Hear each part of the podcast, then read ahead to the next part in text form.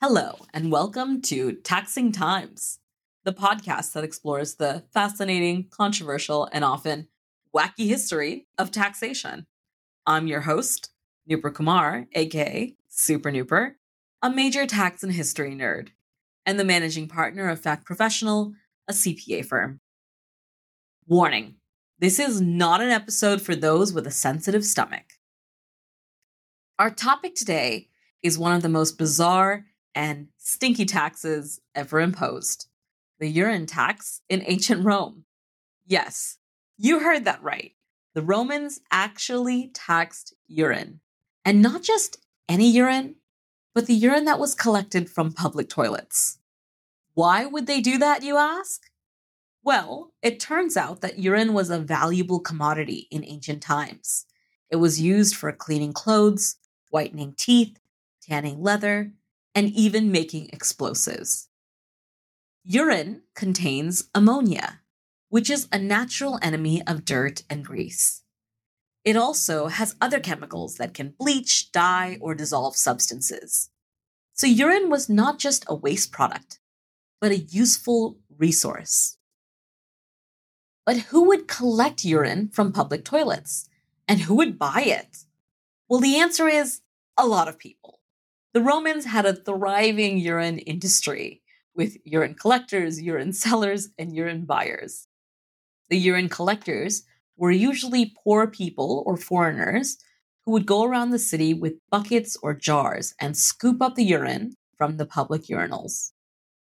The public urinals were basically large pots or basins where the lower class would relieve themselves.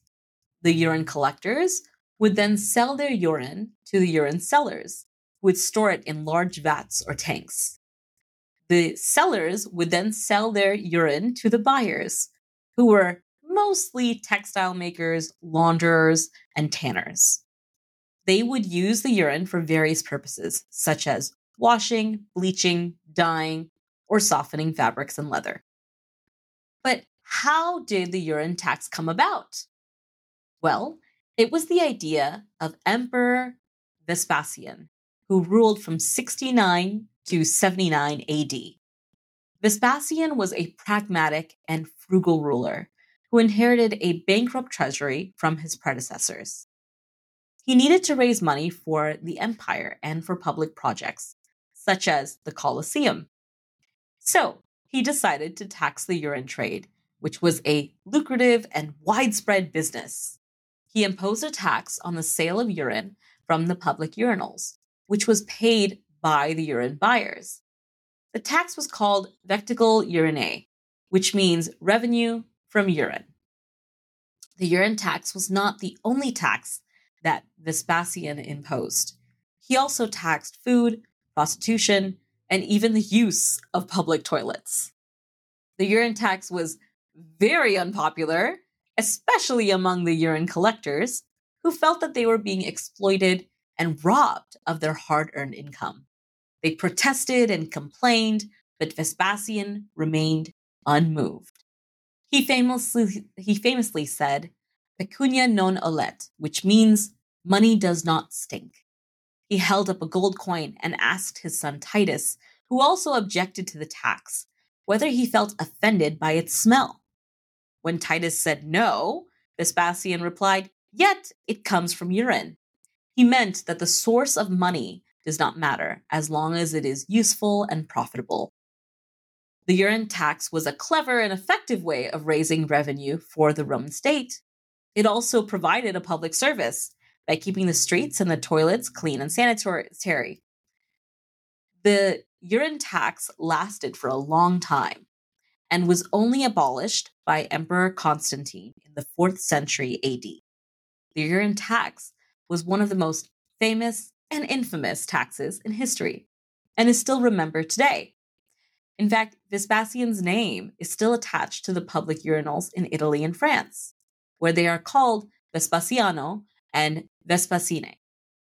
The phrase pecunia non olet is still used today to say that the value of money is not tainted by its origins. The urine tax was also not unique to Rome. Other ancient civilizations, such as China, India, and Egypt, also used urine for various purposes and taxed it accordingly.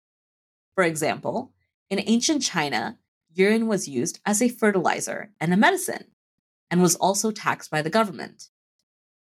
And now, my favorite part of every episode committing tax evasion and revolting. Because the urine tax was not without resistance and opposition.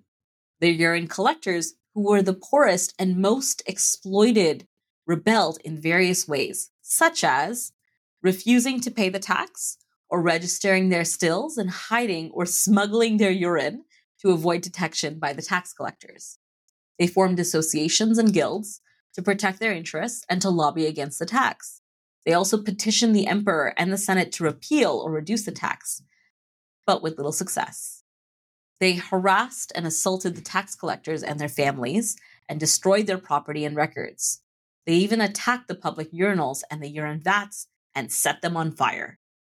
They joined forces with other dissatisfied groups, such as the Jews, the Christians, and the slaves, and staged riots and rebellions in various parts of the empire. Some of these uprisings were violent and bloody and required the intervention of the army to suppress them. The urine tax was one of the most hated and resisted taxes in Roman history, and it caused a lot of social unrest and conflict. The lower class felt that they were being exploited and oppressed by the government, and that their rights and dignity were being violated.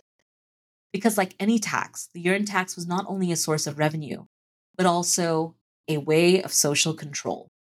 They resented the fact that the tax favored the rich and the powerful, who could afford to use more expensive and less effective alternatives to urine. The urine tax was a symbol of the injustice and the corruption of the Roman system, and it provoked a lot of anger and resistance from the lower class. The tax also created stigma and prejudice against the urine users, who were seen as dirty and inferior. Martial, a poet and satirist, wrote several epigrams that mocked the urine tax and the urine collectors. He made fun of their smell, their occupation, and their greed. For example, in one epigram, he wrote, You ask why your kisses are so bitter, Cebalus. You collect urine from the public urinals. Uh, Juvenal, another poet and satirist, also wrote about the urine tax and the urine collectors in his book, The Satires, which is a collection of 16 poems that criticize the corruption and the decadence of Roman society. He described the urine collectors as the lowest of the low and the scum of the earth. He also lamented the injustice of the tax system, which favored the rich and oppressed the poor. In one satire, he wrote, The poor man pays for everything, even for the urine he makes. Well, with all those unsavory thoughts, that's all for this episode of Taxing Times. You can also follow us on Instagram at Fact Professional and send us a message for other podcast ideas. For tax or accounting questions, you can email our office, info at factprofessional.com. And don't forget to subscribe to this podcast on your favorite platform and leave a review. Thank you for listening and stay tuned for more taxing times.